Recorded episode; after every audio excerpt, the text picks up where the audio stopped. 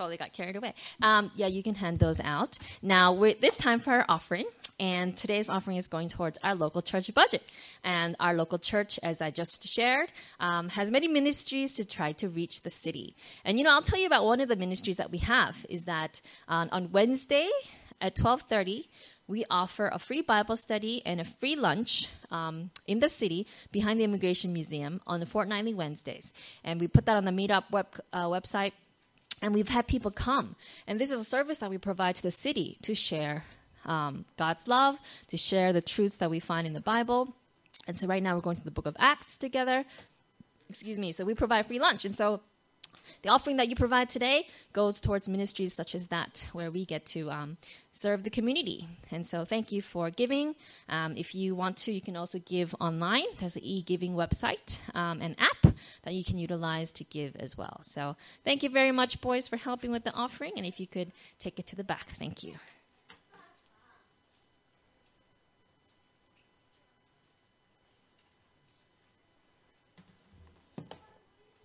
Well, good morning. Happy Sabbath. The young ones are still learning how to gather the offering together. I know some of you got hit up multiple times. We'll see what happens when Joshua learns as well. You get hit up 3 times. Yeah, we hope that you can join us this afternoon for the picnic. Just a little edit on the directions. When you step out of 500 Collins Street, take a left as opposed to a right. If you take a right, you'll end up in Docklands. So go left, and then we'll see that. Anyway, you guys all have phones. It'll be fine. Okay. So today we're going to be covering a topic that's called I've learned enough about Jesus. I've learned enough about Jesus. And I realize this title can seem a little bit controversial, but as we read through the passage for today or today's scripture, you'll realize why that title has been chosen. Before we start, I'm just going to invite you to join me for one more word of prayer. Father God, as we open your word and as we read Hebrews chapter 6 together, I just pray that you would minister to our hearts, that you would give us encouragement, that you would help us to experience hope in our lives. And may we be able to mature in you as a result of that. We pray this in your name. Amen. So there was an article in the Huffington Post that was called 25 Signs to Maturity. And the article basically states that maturity is not so much about age, but it's about character traits. And so I've kind of selected just like the top 10 from this list, and I thought we would read through it together. And I found that it gave some interesting insights into maturity. And I just thought it'd be an interesting little bit to read through together. So here's the first thing. The first sign to maturity is listening more and talking less. The second one is not taking everything personally or getting easily offended or feeling the need to defend, prove, or make excuses for yourself. Number 3, having forgiveness and compassion for yourself and others. 4, being calm and peaceful, not desperate, frantic, or irrational. 5, doing good deeds even when there is nothing in it for you other than knowing you helped, being selfless. The next one, respecting another's point of view, beliefs, and way of life without judgment, not insisting you are right, belittling another, or using profanity or violence to get your point across. I read that and I felt very convicted as a parent in terms of like the whole like losing your temper type of thing. Not so much the profanity thing, but anyway. You guys are like, how do you raise your son? What goes on behind closed doors? Anyway. The next one, finding joy in the success of someone else, not envy or criticism. Knowing there is always room to grow and improve and reaching out for help. Recognizing that which does not work in your life and making an effort to do something different. And finally, passing up instant gratification in favor of long-term benefits. So that's a sum, or that's like an abbreviated list of Huffington Post's signs to maturity. The author of Hebrews talks about maturity in a controversial way. So if you have your Bibles, I'm going to invite you to turn to Hebrews chapter 6, and I'm going to invite you to keep your hands in this chapter as we're going to refer back to it several times. Hebrews chapter 6, and we're going to read through the first 3 verses together. Hebrews is close to the back of the book of the back of the Bible. For those of you who have the white Bibles in front of you, it's page 967. Page 967.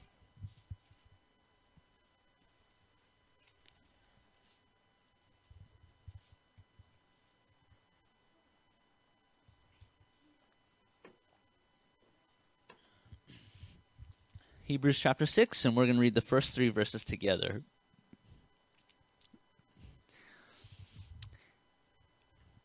Here's how the verse reads. So let us stop going over the basic teachings about Christ again and again. Let us go on instead and become mature in our understanding. Surely we don't need to start again with the fundamental importance of repenting from evil deeds, placing our faith in God.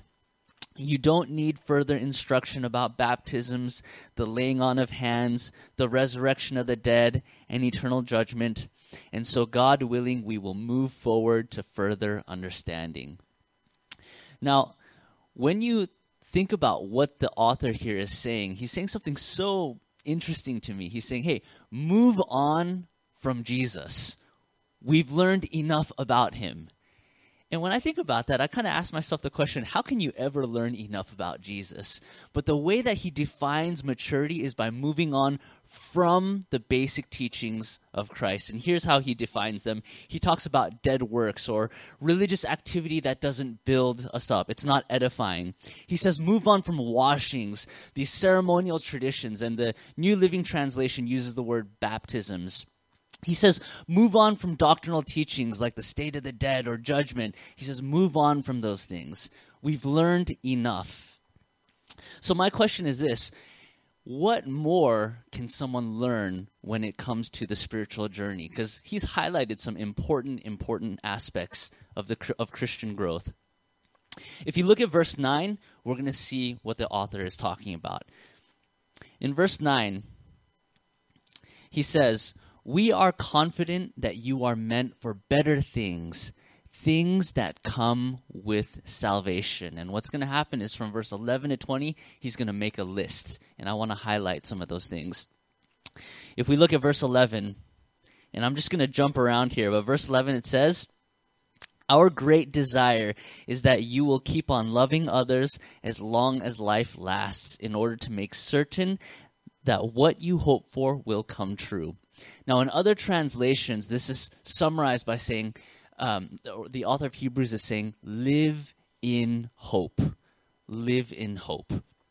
Verse 12, if you read verse 12, I'm just going to summarize it for you. He says that hope invigorates the heart.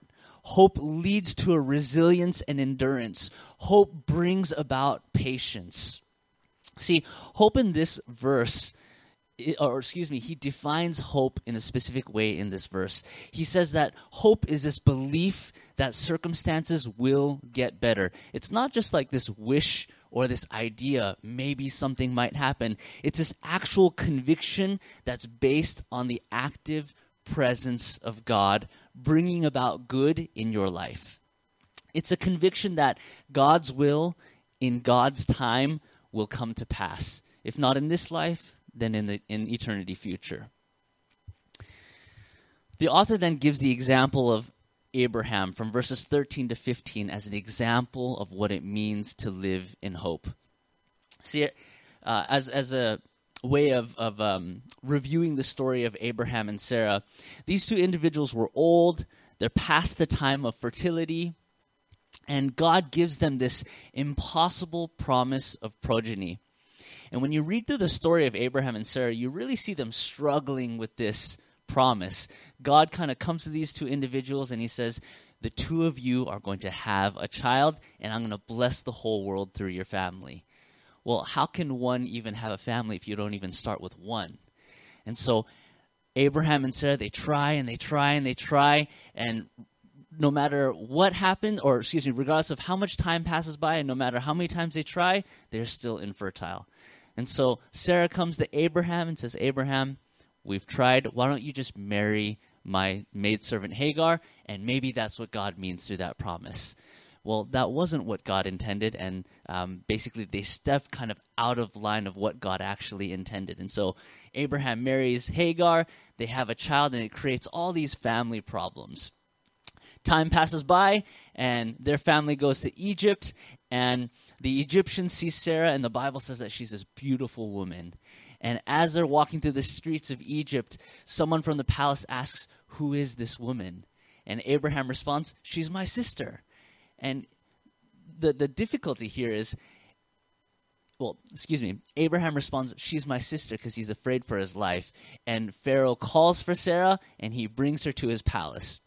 And the point here is, how can Abraham and Sarah have children if Sarah belongs to another man? And so Abraham really struggles with this promise, and this repeatedly happens through the course of their life. And through a series of circumstances, God guides their family on this journey, and eventually Abraham and Sarah have this son, Isaac.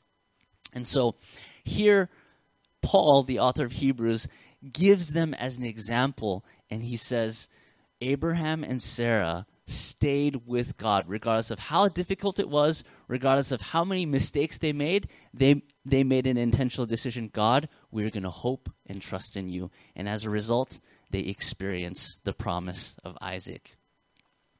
Now, for me, the most amazing climax of the story is when Isaac comes. It develops this degree of maturity in Abraham and Sarah. They realize, we were not faithful, but God is faithful. And so when they are tested, that one event causes Abraham to then act out in faith. So in this story, God tells Abraham, I want you to sacrifice your son Isaac. And this is a picture that depicts that story. When God asks Abraham to then sacrifice Isaac, Abraham steps out in faith because he knows God is faithful. So even if I sacrifice my son, I know that the fulfillment of God's promise is going to take place. And in his mind, when you read the story, Abraham thinks, even if I sacrifice him, God can raise him from the dead. This is incredible, incredible faith. If we move on to verses 18 and 19, Hebrews chapter 6, verses 18 and 19. Paul summarizes this point by saying, so God has given both his promise and his oath. These two things are unchangeable because it is impossible for God to lie. Therefore, we who have fled to him for refuge have great confidence as we hold to the hope that lies before us.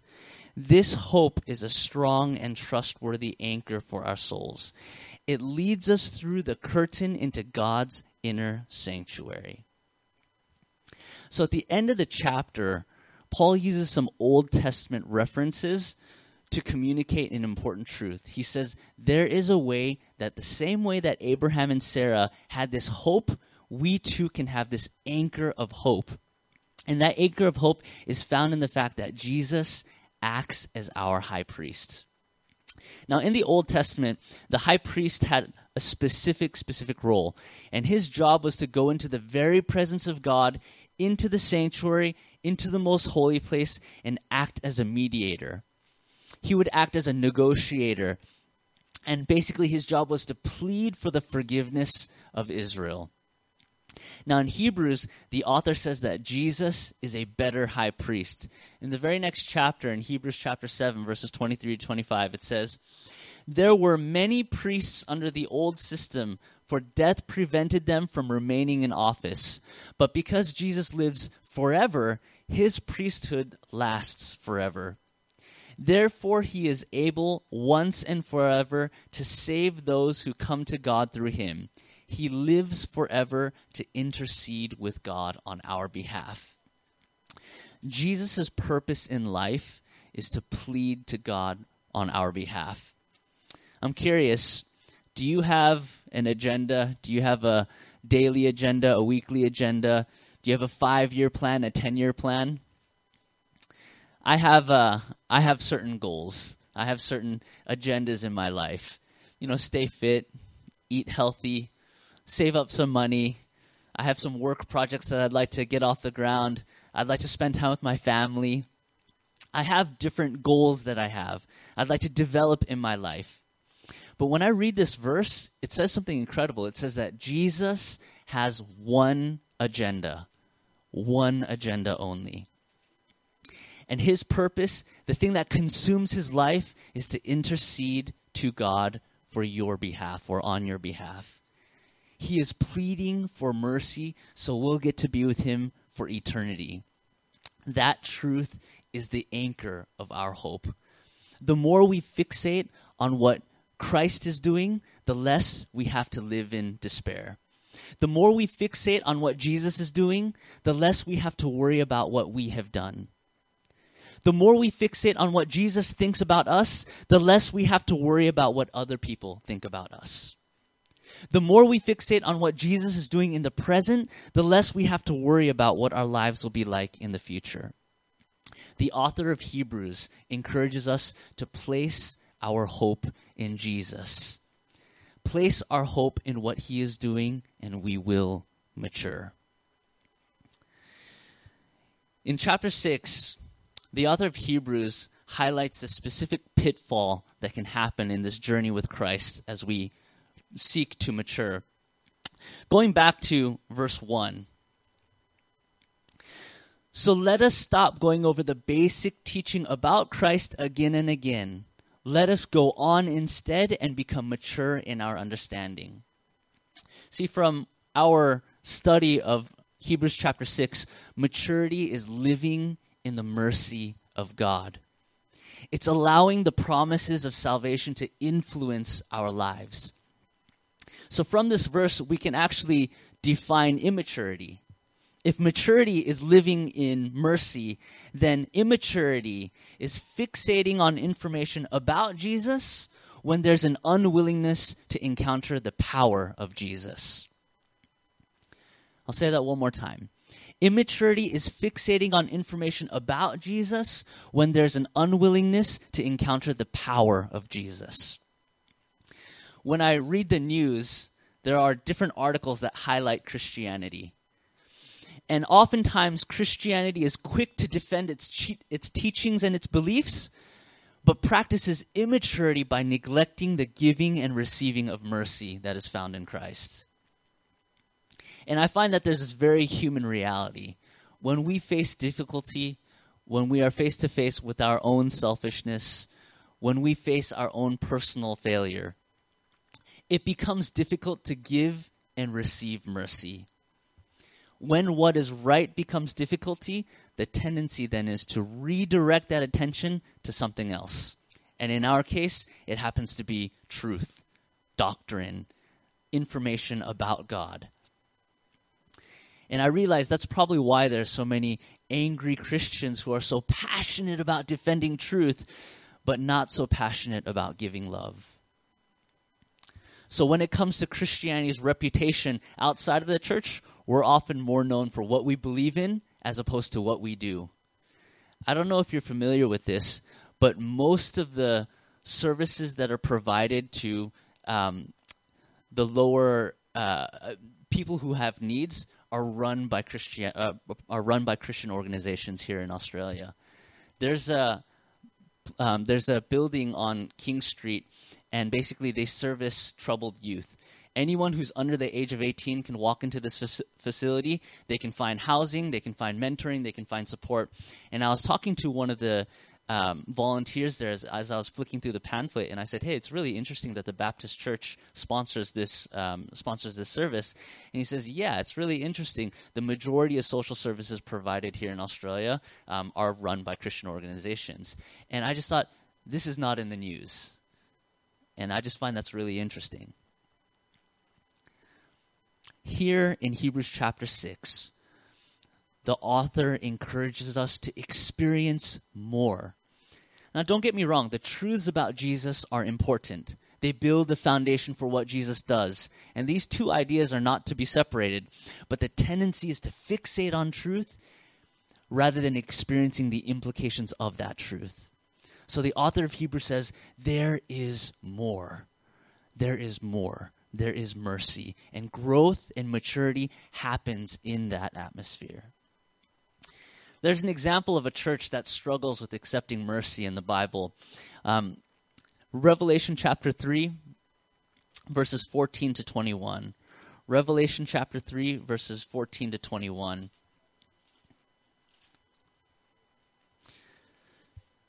For those of you who have the white Bibles, it's page 992. Page 992.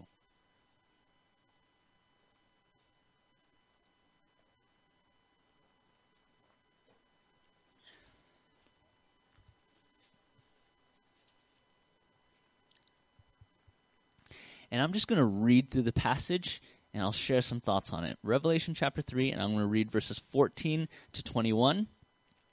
And this is the message to the church of Laodicea. In the beginning of the book of Revelation, God sends this angel with these messages to the different churches in Asia Minor. And basically, each church struggles with something different. And this particular church has a very unique scenario, or a very unique circumstance that I think is very applicable to Christianity today.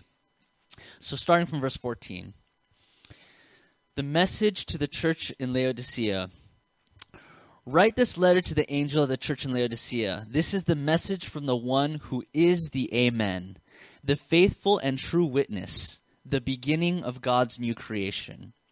I know all the things you do, that you are neither hot nor cold. I wish that you were one or the other, but since you are like the lukewarm water, neither hot nor cold, I will spit you out of my mouth. You say, I am rich. I have everything I want. I don't need a thing. And you don't realize that you are wretched and miserable and poor and blind and naked. So I advise you to buy gold from me, gold that has been purified by fire. Then you will be rich. Also, buy white garments from me, so you will not be shamed by your nakedness, and ointment for your eyes, so you will be able to see. I correct and discipline everyone I love, so be diligent and turn from your indifference. Look, I stand at the door and knock. If you hear my voice and open the door, I will come in, and we will share a meal together as friends. Those who are victorious will sit with me on my throne, just as I was victorious and sat with my Father on his throne. Now, this letter has been read many, many, many times in churches, and especially in Adventist churches, because a lot of our historical teaching kind of shows the parallels between this message to the church of Laodicea and this end-time church that we live in today. And when I reflect upon this letter, I kind of asked myself the question, what's the biggest challenge that the church of Laodicea faces? What's the biggest problem that they face? And when you read through this letter, there are a lot of rebukes that are given to this church. But when I read about this actual letter, I find the biggest problem that this church faces is that Jesus is on the outside of the church. That Jesus is on the outside of the church. When you read through the imagery, he's outside knocking. Can I come in? And it sounds almost comical at first glance, but the reality is that there is this church that doesn't possess the presence of Jesus. And he's asking, can I come in and fill this place? Can I come in and fill this house? This church faces this problem. And the question is, what does it mean for this church to open the door? What does it mean for this church to allow Jesus to step into this, that place and become and fill that place with his presence? Notice there are a few conditions or spiritual conditions that are highlighted. Number one, the Laodiceans are unaware of their true spiritual state. They say, we have need of nothing. We are wealthy. We're clothed. We're fine. But the rebuke is, you are poor, blind, and naked. You know, there's this interesting state of affairs when people are not able to receive mercy. I find there are two main challenges. One challenge of receiving mercy is when you don't feel like you deserve it. When one feels like, how can I ask for mercy when I know that I'm just going to keep making mistakes? The other challenge of accepting mercy is when you don't feel like you need it. I'm good. I'm all right. I'm fine the way that I am.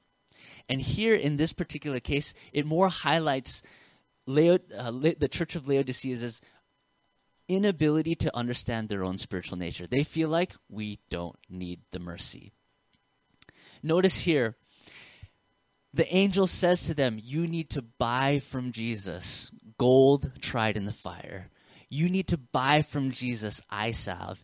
You need to buy from Jesus garments to cover yourself. My question is this: if the church is poor, blind, and naked, how can they buy anything from Jesus? How can they buy such valuable things when they possess nothing? And herein lies that message of mercy. See, Jesus is the only person who will take your bad things and give you good things. He'll allow us to buy his good things with our bad things.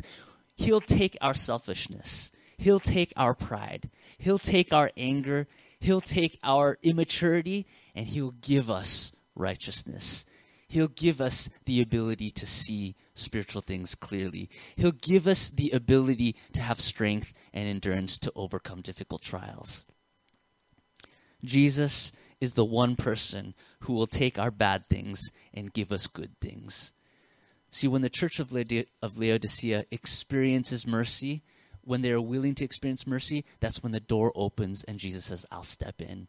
And there's this incredible, incredible promise, or this metaphor, if you will. He says, I will feed you. Now, the idea of food is really important in the Bible. And not even in Bible, but even in society. See, community revolves around meals. When you eat together, or there's that saying, the family that eats together stays together. And there's something incredibly important about mealtime.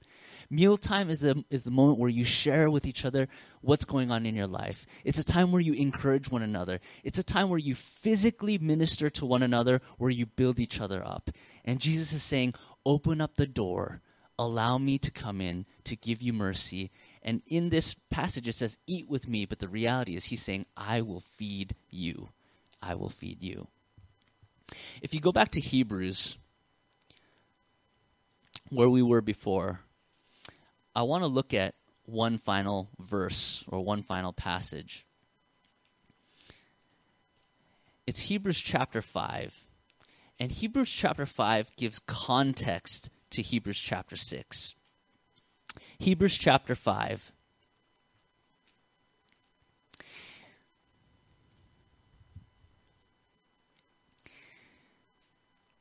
We're going to start in verse 12. Or excuse me, verse 11. And I'm just going to jump around and summarize this. But it starts out with Paul saying, there is much more we would like to say about this, but it is difficult to explain, especially since you are spiritually dull and don't seem to listen. And he's saying, there is something that's going to lead to your spiritual growth.